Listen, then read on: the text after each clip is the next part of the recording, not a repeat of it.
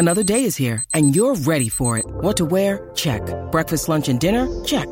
Planning for what's next and how to save for it? That's where Bank of America can help.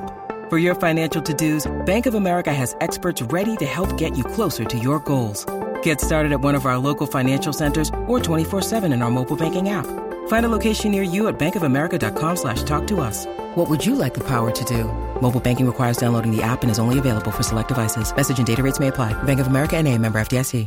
For over 20 years, Dr. James Maxwell and his team at Crestwood Dental have been providing quality care to patients of all ages. They offer a variety of services from cleanings to cosmetic dentistry and restorations with today's most advanced technology, including the most up to date lasers, digital x rays, and impressions. They offer Invisalign and custom aligners with their 3D printer. Crestwood Dental accepts most insurance plans and a membership program for uninsured patients. Schedule today at 314 463 5655 or crestwooddental.com. This is the Last Minute Blues podcast with Jeff Burton, Donnie Fandango, and former Blues defenseman Jamie Rivers. We'll take the farm animal comment off. Welcome to the Last Minute Blues podcast. Donnie Fandango, Jeff Burton from 1057 The Point, Jamie Rivers from our sister station 101 ESPN. And you know Jamie, former Blue defenseman, wearing that number six. Gentlemen, a good Thursday to you. How the heck are you? I'm Good. Good, Donnie. How are you? That's the better question. Well, I'm fine. Yeah. Are you sure? Yeah, I mean, I think so. Okay. What's all the numbers you wore for the Blues? Just six and twenty, right? Six and twenty. Yes. Yeah. And what what numbers did you wear other places in other cities Oh. besides Detroit? Because we don't care about that. Jeff, there's a plethora of yeah. numbers. did you run through the numbers? yeah, it got to be comical, so I just started to have fun with it a little bit. Uh, left St. Louis, I took number 20 in New York with the Islanders, and then 22 in Ottawa.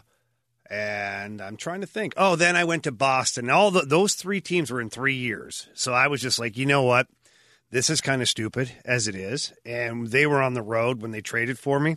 So I flew into Phoenix to meet the Bruins. And uh, they're like, we have number two. We have this. I'm like, those are bad numbers. I'm not wearing that. I'm like, what about 31? Have you got 31?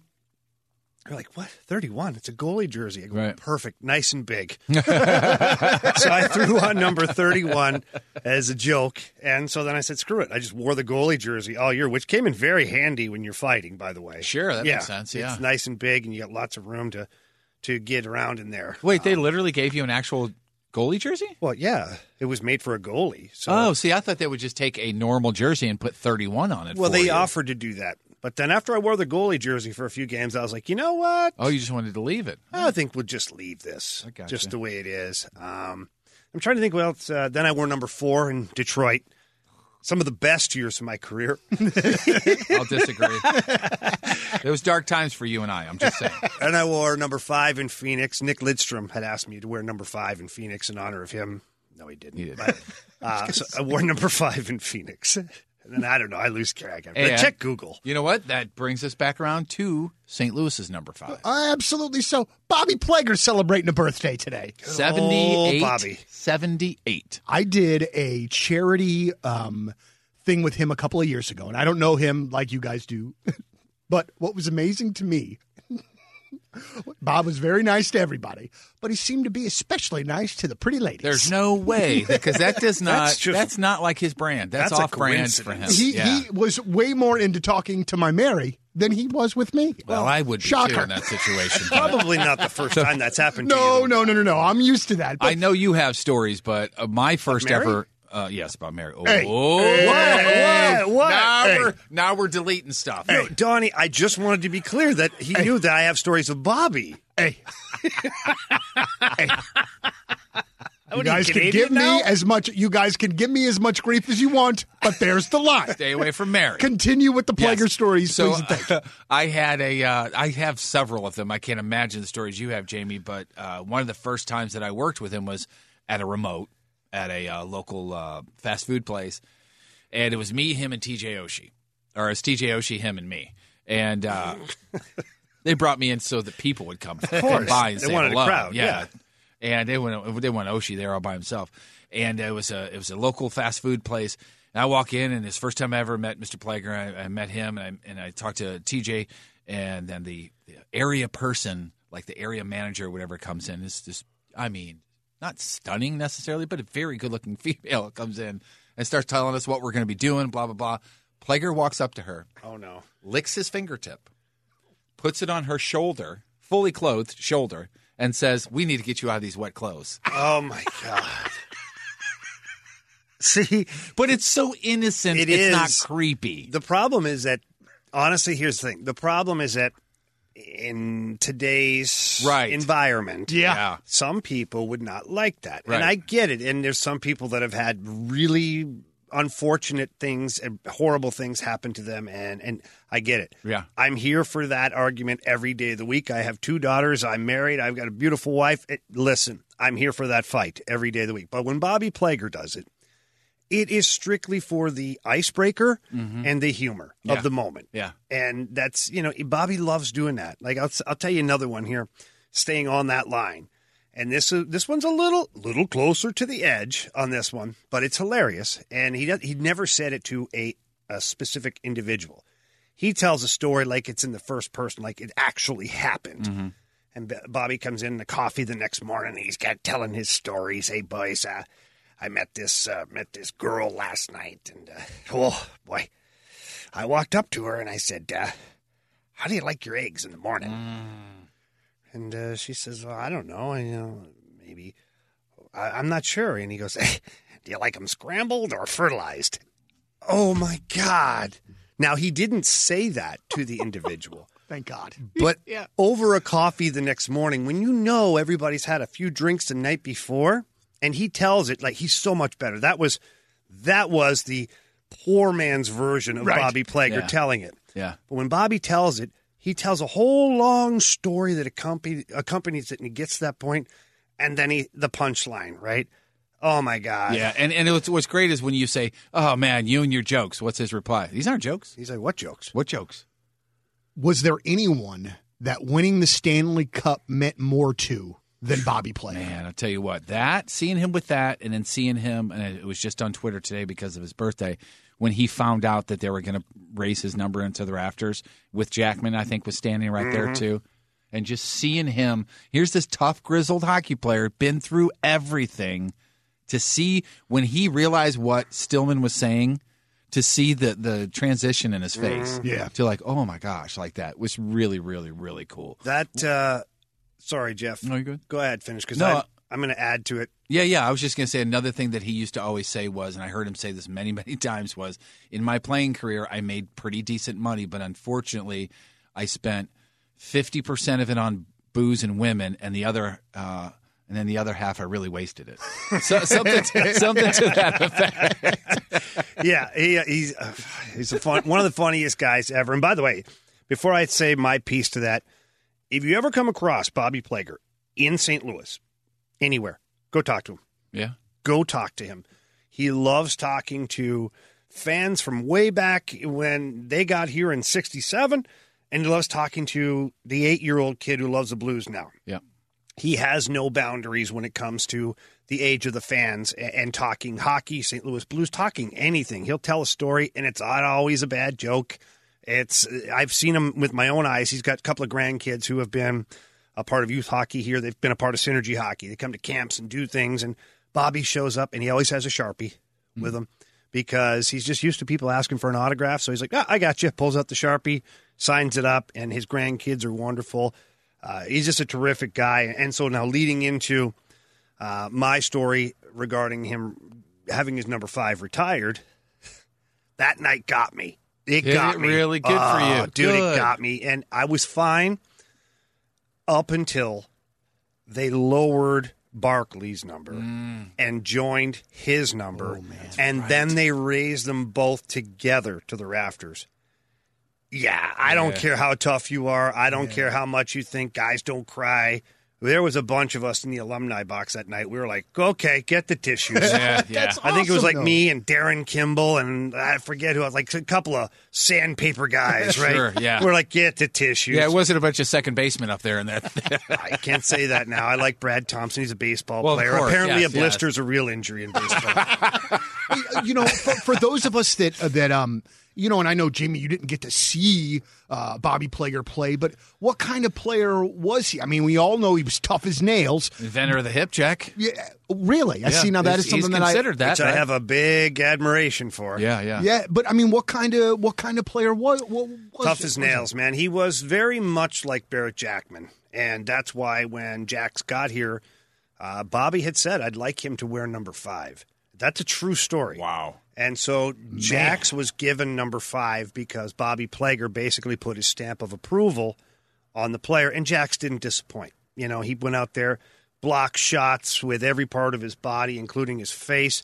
He fought anybody in the NHL that wanted to step up to him. Uh, he gave his heart and soul to this team and this city for so many years. So listen, the number five went to the perfect guy. So if I'm going to say what was he like as a player, look at Barrett Jackman, except maybe a little more ferocious. You know what I was going to say? If the only difference, a little, a little bit of an attitude, or a little bit of a, I don't, ferociousness, probably is the best way to put He it. had more of an Mean F streak. you. Like he Yeah. went out there looking for trouble, whereas Jax would handle trouble, Right. and, and go settle scores. But he was very Jax was always very respectful and was like, "This is the way the game is played. You're going to take a beating now, but I have to do this." Whereas Bobby would skate over and take your front teeth out with the tip of his stick and then beat the piss out of you. Right. You know, Yeah. like so. That's the that's kind of the difference there. And the hip check, Bobby Plager is one of the reasons I went to the hip check when I was here. And if anybody remembers my tenure here, that mm-hmm. was my thing. Yep, yep. The the amount of times that you let somebody take the boards and then you just threw your hip up and just destroyed them. It's like, okay, I'm going to give you the outside. I ain't giving you the inside. And then I just waited for it, and he just closed in and boom with the hip. It's, it's a work of art it, when it's done right. it was a fun game of cat and mouse because guys would come flying down the wall, and I'd always kind of just drift to the middle of the ice just a little bit. And so, and I could always tell I, I, the timing of it.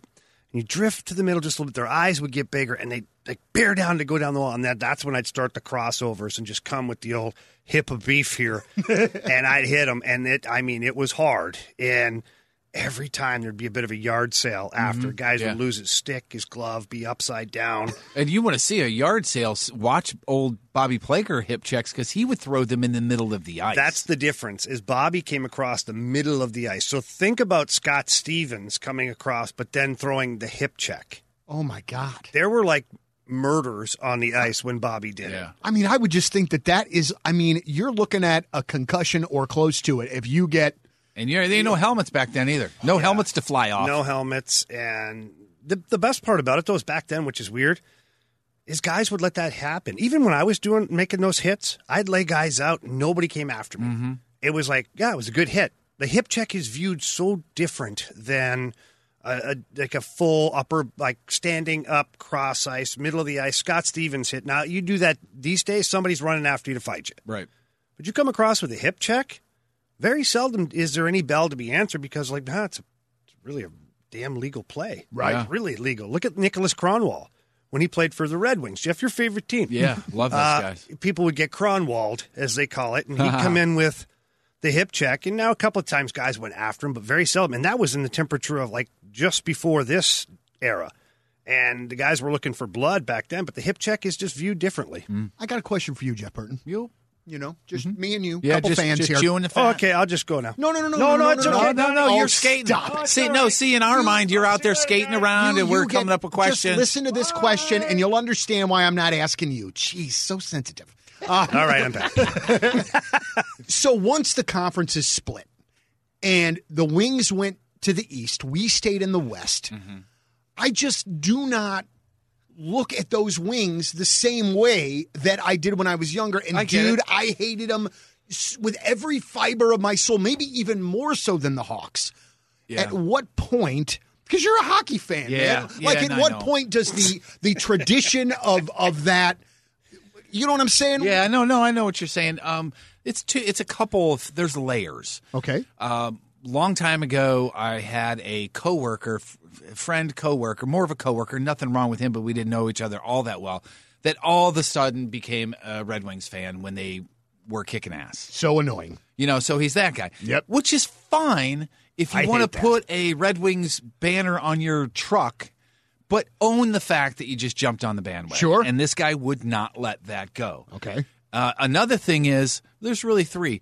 They owned the Blues for so long, especially with the Russian Five and all that stuff. And then honestly, when he went and, and played for them, it was tough for me. It really was. I'll be darned. Yeah, it really was. Because this is going to sound so creepy, but I don't even know if I told you this, Jamie. When you didn't play in St. Louis, I would look at box scores and how you did, honestly, to even see if you played. And that's not a joke. It's I would see if you played, and as long as you weren't a healthy scratch, I would go through the box scores and see how well you did. That's not because creepy, I dude. wanted that for you. Yeah. Yeah, that's You not know? creepy. That's No. just you following your know, but you pissed me off when you signed with Detroit. Okay, why would you go play with a bunch of Hall of Famers? It's me, man. It's me. How does it affect our relationship? the funny thing about the backstory of signing with the Red Wings, and you know that was a hard decision, Of for me course, yeah. because I hated that team with a passion, and uh, I actually had about two or three other offers that year as a free agent, and my agent Matt Keator, who we had on the live Blues podcast Yeah. way back when, and we're going to get him on again because he's He phenomenal. fun, yeah. yeah, he's fun, he's great, he's super knowledgeable. He called me and he said, "I got an offer from the Red Wings." and we had the Coyotes at the time and a couple other teams I forget that were better offers, were multi-year offers for me, and I was like, okay, so I'm going to go play in the Western Conference because that's where they all were.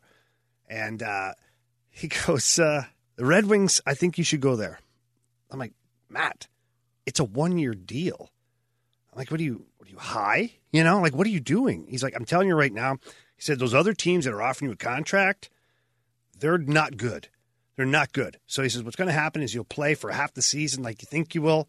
And then the second half, you're not going to play much because they're going to bring in all their young guys and consider it not a tank job, but we got to get these guys some ice time, some development. You're Looking gonna- forward to next year.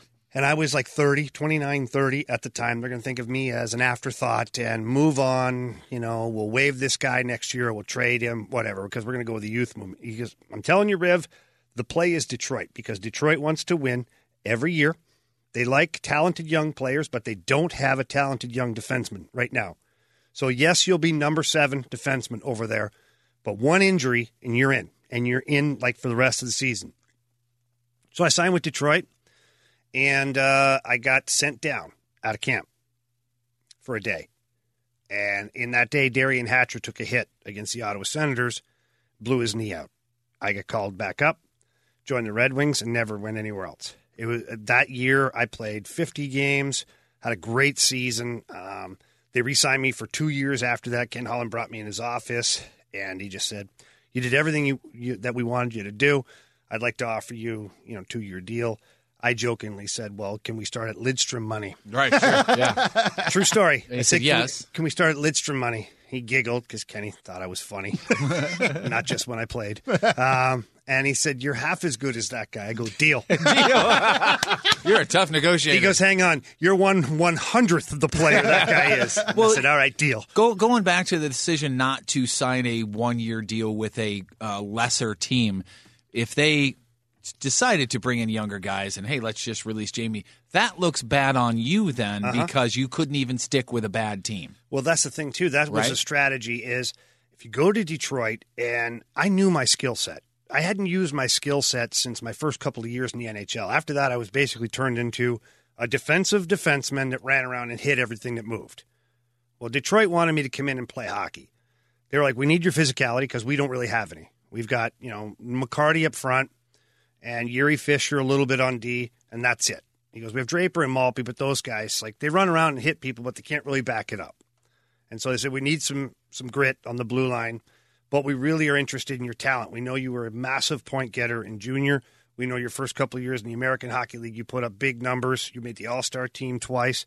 So they said, we want you to go back to that player, and we have the guys around you that can help you do that. And so it goes back to the. I think you've heard this story before. My first game for the Red Wings, it's uh, Chris Chelios is my partner. Just a name drop there, no big right? deal, yeah. So it's Chelios over to Rivers. Three hard strides to the red line. Fire the puck in, dump it in. Efficient. Go back to the bench. And Holly leans forward and looks down at me on the bench. I see him in the corner of my eye, and I'm just like, I'm ignoring him. I'm like, I'm not, I'm not, not going to look. Because you know he's going to chirp. You I don't for know what the something. hell's wrong with him at this point, but I'm just like, I'm not doing it. I just had a good shift. I didn't get scored on. Life is good.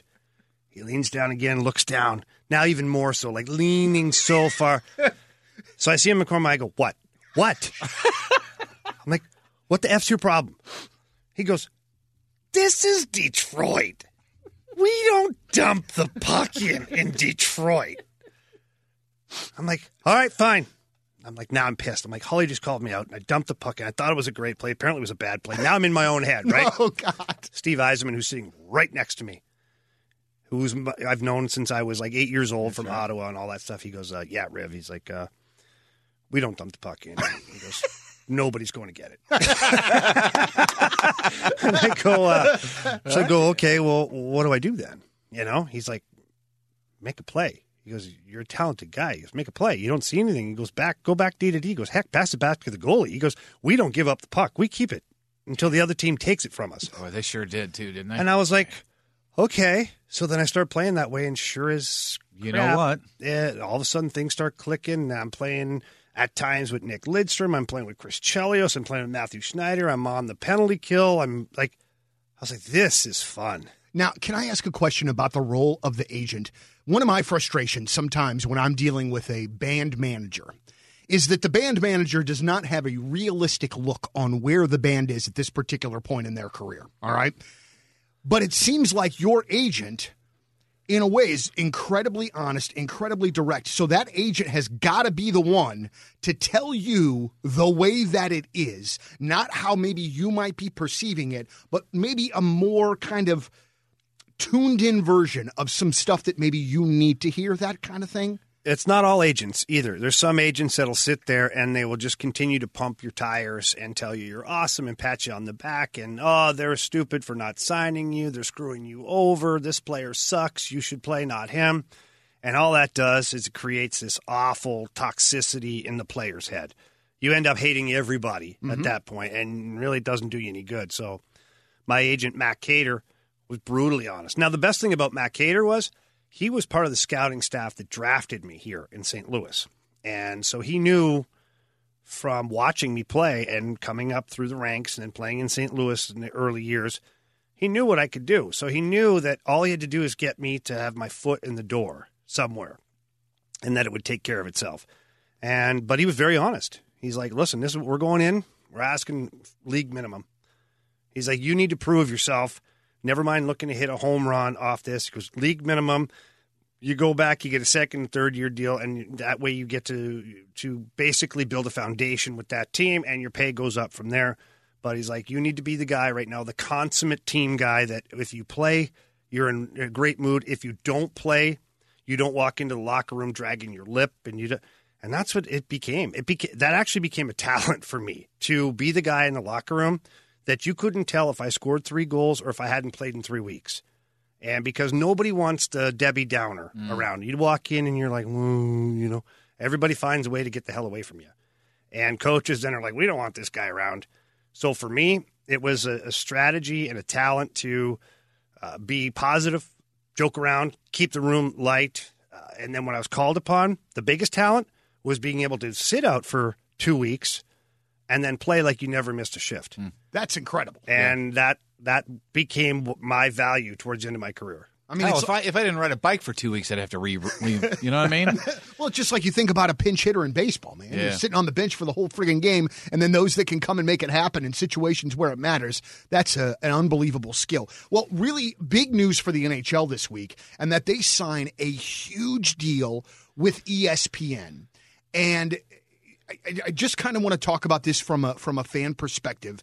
I, listen, I don't want to be super critical of NBC Sports or you know because it was great to have a place to go to watch hockey, but it just didn't feel like it was ever a priority. And I understand, I get the numbers, but do you think that with this moving to the mothership, as it were, that maybe this is putting hockey on a little bit better of a of a foundation here in the states? Can you just kind of talk about this deal, man, and what you see?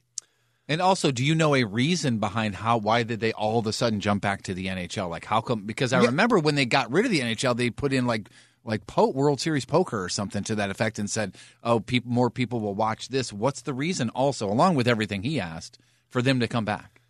guys, the NHL has grown, right? And so credit to Gary Bettman. People want to boo him and take shots at him, and trust me, he deserves some of the criticism. And I'll never forgive him for locking us out three times during my career. It's money I won't get back.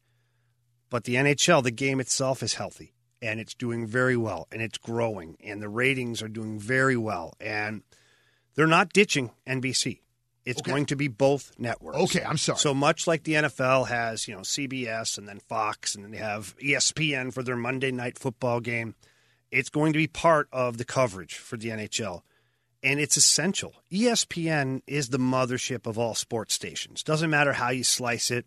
Anytime you're looking for something, you're looking for an update or this, that, you go to ESPN. Mm-hmm. No matter what. They got ESPN two, they got the Ocho, they've got, I mean, you name it, right? And so that it was essential for the NHL to grow the next step with somebody like ESPN. And it's going to help so much. The money that it's going to be a couple of billion dollars worth of revenue coming in immediately for the TV rights, which is uh, the timing couldn't be better. Coming out of a pandemic, Yeah. uh, you're going to have the uh, what the, the billion dollar entry fee from the uh, the Seattle Kraken that's going to be distributed amongst the NHL teams. You're going to have this TV money. Things are going to be good for the NHL, and the coverage is going to be greater. And so NBC, it's competition, right? So you want the big games. You want the uh, Toronto Maple Leafs versus Montreal. Montreal. Okay, let's not do that because it's Canada, right? Okay, that was stupid. Let's go with California Golden Seals. no. If And- if the Colorado Avalanche and the Vegas Golden Knights, let's just say that I like to use the St. Louis Blues, but I don't want to be like, oh my god, his eye, he's looking through blue colored right, glasses yeah. right now. Hallmark. Yeah. Right. So we'll go with we'll go with Washington Capitals, Alexander Ovechkin against Colorado Avalanche, Nathan MacKinnon. If you want that game to be on your station, you're going to have to prove to the NHL that your coverage has been excellent of, of their game.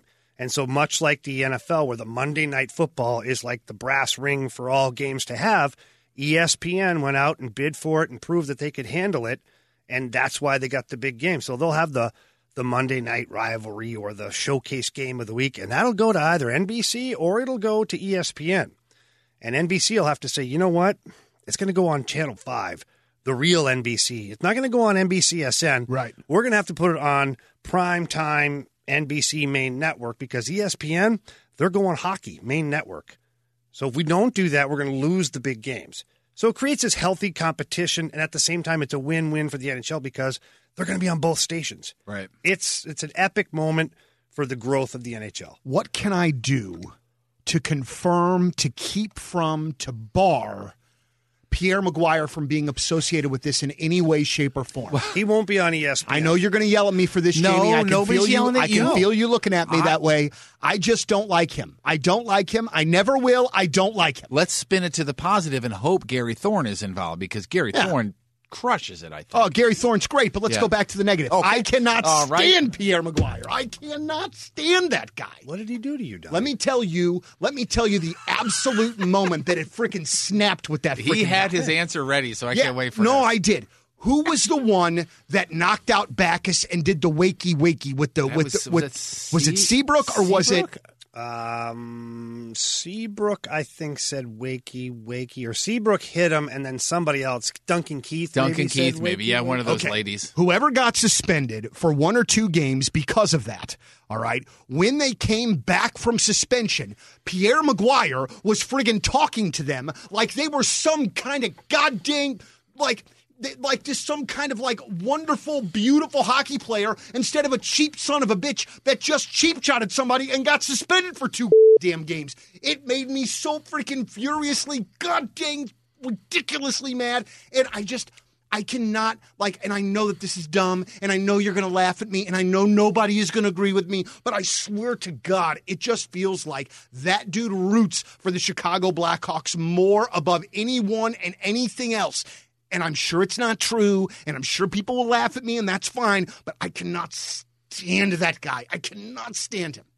Sorry. Thank you. All right, let's go to emails. Uh, All right, that was Last Minute Blues podcast. Uh, thank you for listening. You guys say you like it when I get worked up. I love and it. That dude, I That just was worked up. God, oh, I just no. I You expect- know better than that. no, I right? it's expected really- more. No, it's- but it's just man, I just dude, you know what? We all have a sport. We all have a person on TV that just rubs us the wrong freaking way, and that guy just rubs me the wrong Okay, way. Okay, so let me take over for you right now while you breathe, get your Don't- breath, and, you don't start yell to, and don't yell at me about this because I realize that it's just from my haven't even blues. talking No, but I know, but it's my blues colored glasses, and I'm not looking at it like a like a journalist would. I'm just looking at it like a dumb hockey fan. But man, I cannot stand that guy. Woo.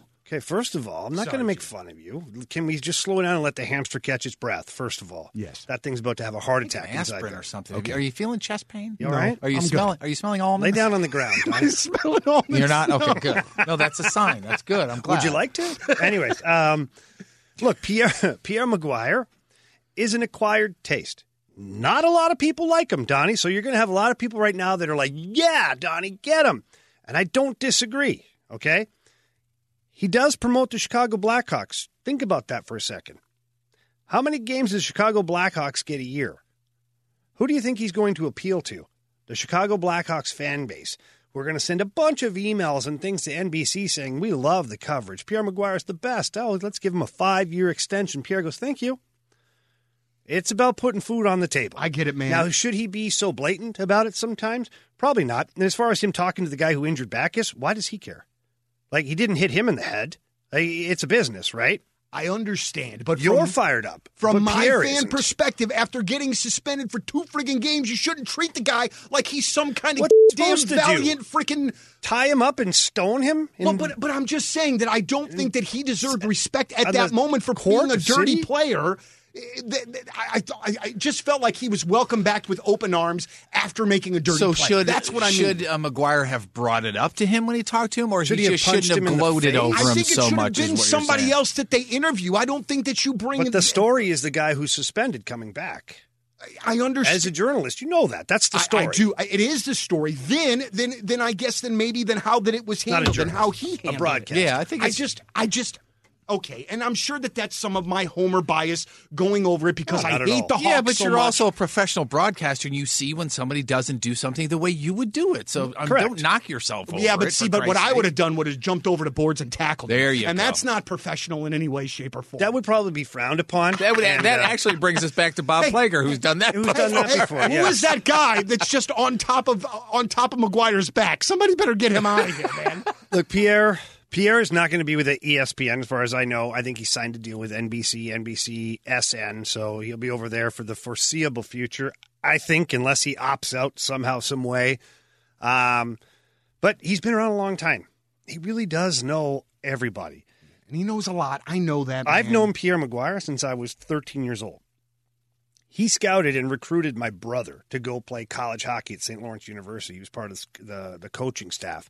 And every Saturday, I'd go down and skate with the team. And Pierre used to let me take practice with the team. And so he watched me play, and then he was trying to recruit me too. It goes back a long way. Now, that being said, Pierre is also great at um, making sure that the people who are in positions that can help him are happy with Pierre. Does that make sense? Yeah, no, it does. So he's not, war- unfortunately, maybe not as neutral as you'd like him to be at times, um, but he's just trying to stay in the game. And and I understand the knowledge factor too. I'm I'm not ignorant to that. You No, know, but sure. it just it just the He's been a head coach in the NHL. He was assistant coach on the Stanley Cup championship team in Pittsburgh. He's been around the hockey world and professional ranks for a long time, but it's aggravating. Yeah. It's a completely aggravating. I get it. Man, I want to ask you about something I heard you guys talking about on the fast lane yesterday. Uh-oh. And it goes back to the game on Monday night uh, with Kyle Clifford and some San Jose Sharks uh, shenanigans with the guy that Clifford ended up fighting. Yeah, scumbag, we call him. Yeah, perfect. Can you kind of work through that and kind of talk about that because th- there's just something in this story that I didn't know was like a real thing with players. So, so talk about it. All right, so to set the stage properly, we all know Jordan Binnington punched everybody in San Jose in the face on his way off the ice the last time when the Blues won 7 6. It was He didn't miss, and no, stir, no stone unturned, right? I think he swept the leg of the mayor after he got off the ice. the guy the the guy opened the door to let him out. He got he got He the got elbow. too, yeah. He slashed the ticket guy, and I think the valet parking guy may have gotten an elbow. So either way, well done, Jordan Binnington. And nobody in San Jose likes Jordan. No, Nobody. and you know what? Guess who That's doesn't care? Jordan Binnington. Jordan Binnington, yeah. Uh, so, anyways, fast forward to they play them again, and there were some comments made by Evander Kane, and you know he was betting on himself. I think at that point, yeah, I'm going to leave it out there. And so, I think Craig Berube. Two reasons. One, Ville Husso is a goalie that's capable of winning those games, and he's got to get those games. It's a team at the lower end of the standings.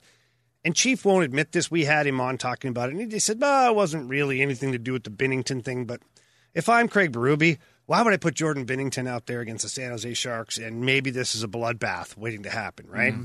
Uh, so he he goes with Ville Husso, and it's well known before the game that they're going with Husso. Well, the morning skate of that that day, the the game, there's a guy named Curtis Gabriel. From now on, will be called Scumbag, and he was out in the morning skate. And the home team, by the way, let me set the stage properly. The home team skates before the visiting team.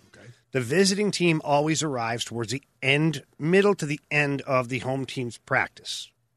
So you go out and you take a look. Take a peek. You're taping your sticks. You see who's out there, see what they're doing. Maybe you see a buddy, you know, you give him a little head nod, whatever. Where are you at? You're at your your team's bench. Is that where you're? Yeah, Okay. well, in San Jose, you're not at your team's bench because you can't get there the way it's set up. But they have an opening where the Zamboni comes out. You can go out there. Okay. There's glass there, and there's so the you're other. right there by the sheet. Is where yes, you are. you're right there, and the players on the ice can see perfectly that people are watching, specifically the other team. And so Curtis Gabriel, scumbag, uh, starts practicing fighting in the morning. He grabs a teammate and starts practicing fighting.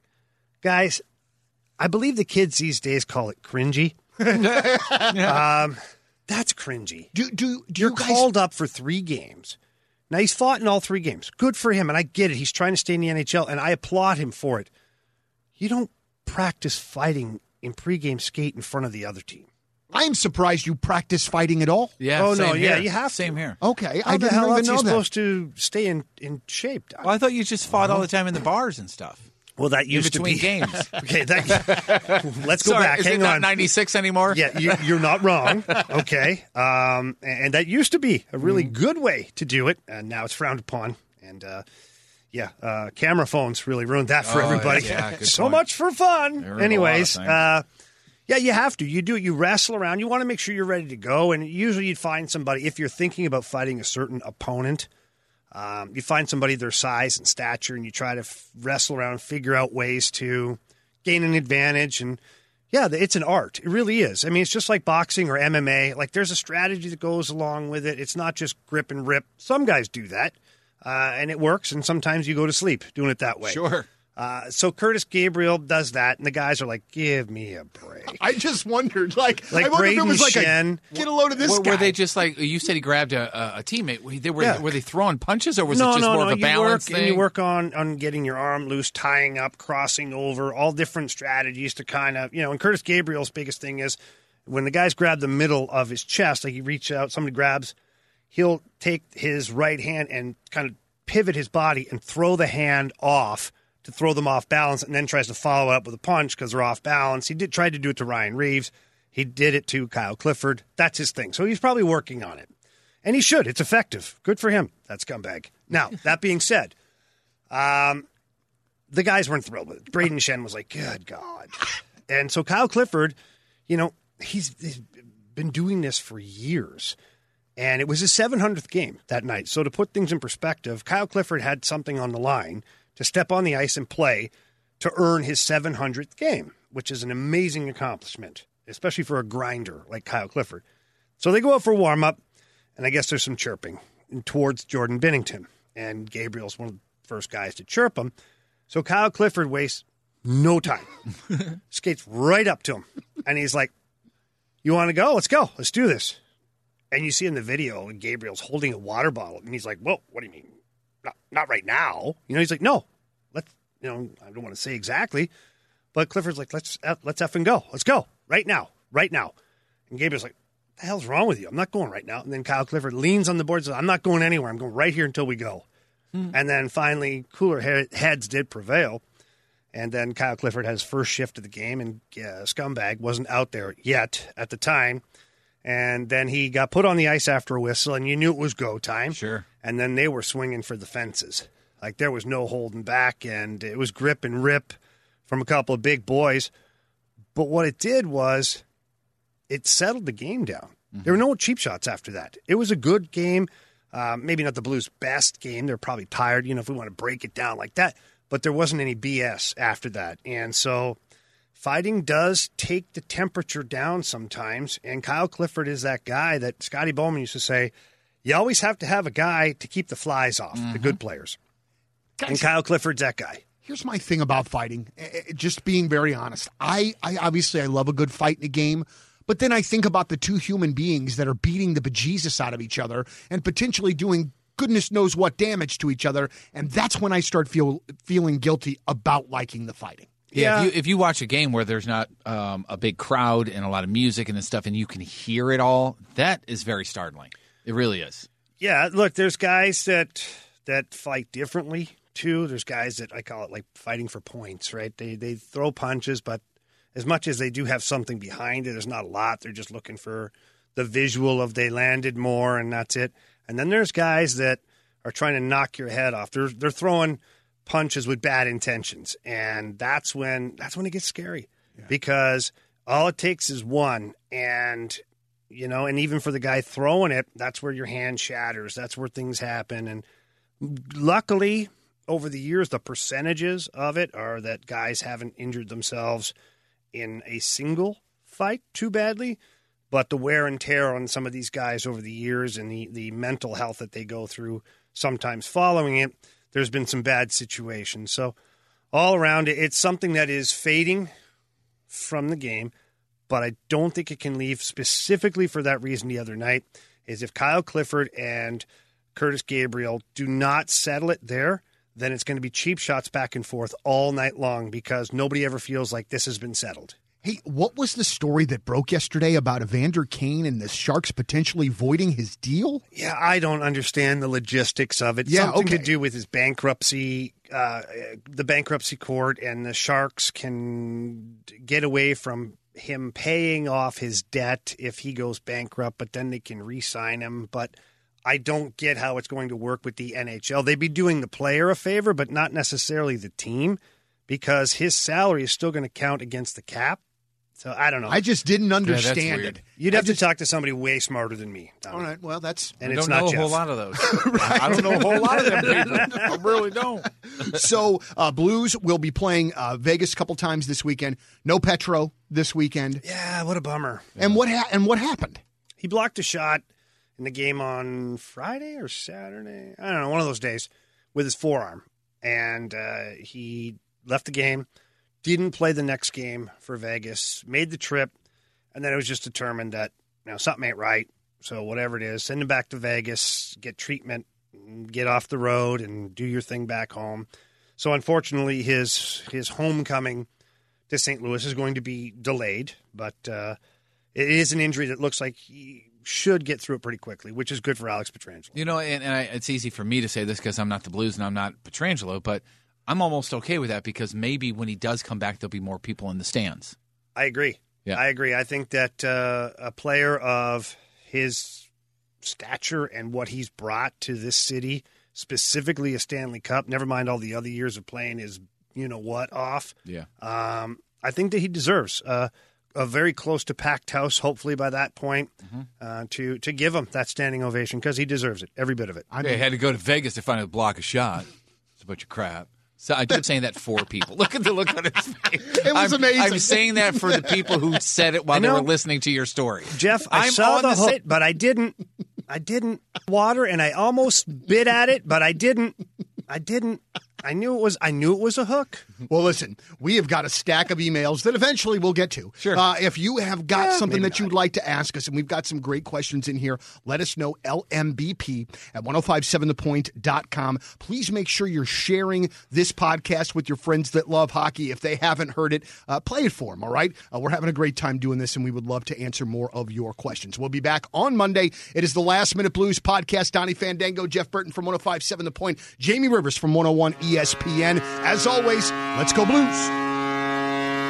The Last Minute Blues podcast. Hear more at 1057thepoint.com. Geico asks, How would you love a chance to save some money on insurance? Of course you would. And when it comes to great rates on insurance, Geico can help. Like with insurance for your car, truck, motorcycle, boat, and RV. Even help with homeowners or renters coverage. Plus, add an easy to use mobile app, available 24 hour roadside assistance, and more, and Geico is an easy choice. Switch today and see all the ways you could save. It's easy. Simply go to geico.com or contact your local agent today. Peloton, let's go! This holiday, with the right music and the right motivation from world class instructors, We're gonna pick it up a notch. It's the holiday season. you might just surprise yourself with what you're capable of. Work out to thousands of live and on demand classes, from running to cycling to yoga. Try Peloton risk free with a 30 day home trial. New members only, not available in remote locations. See additional terms at onepeloton.com slash home dash trial. Peloton, motivation that moves you.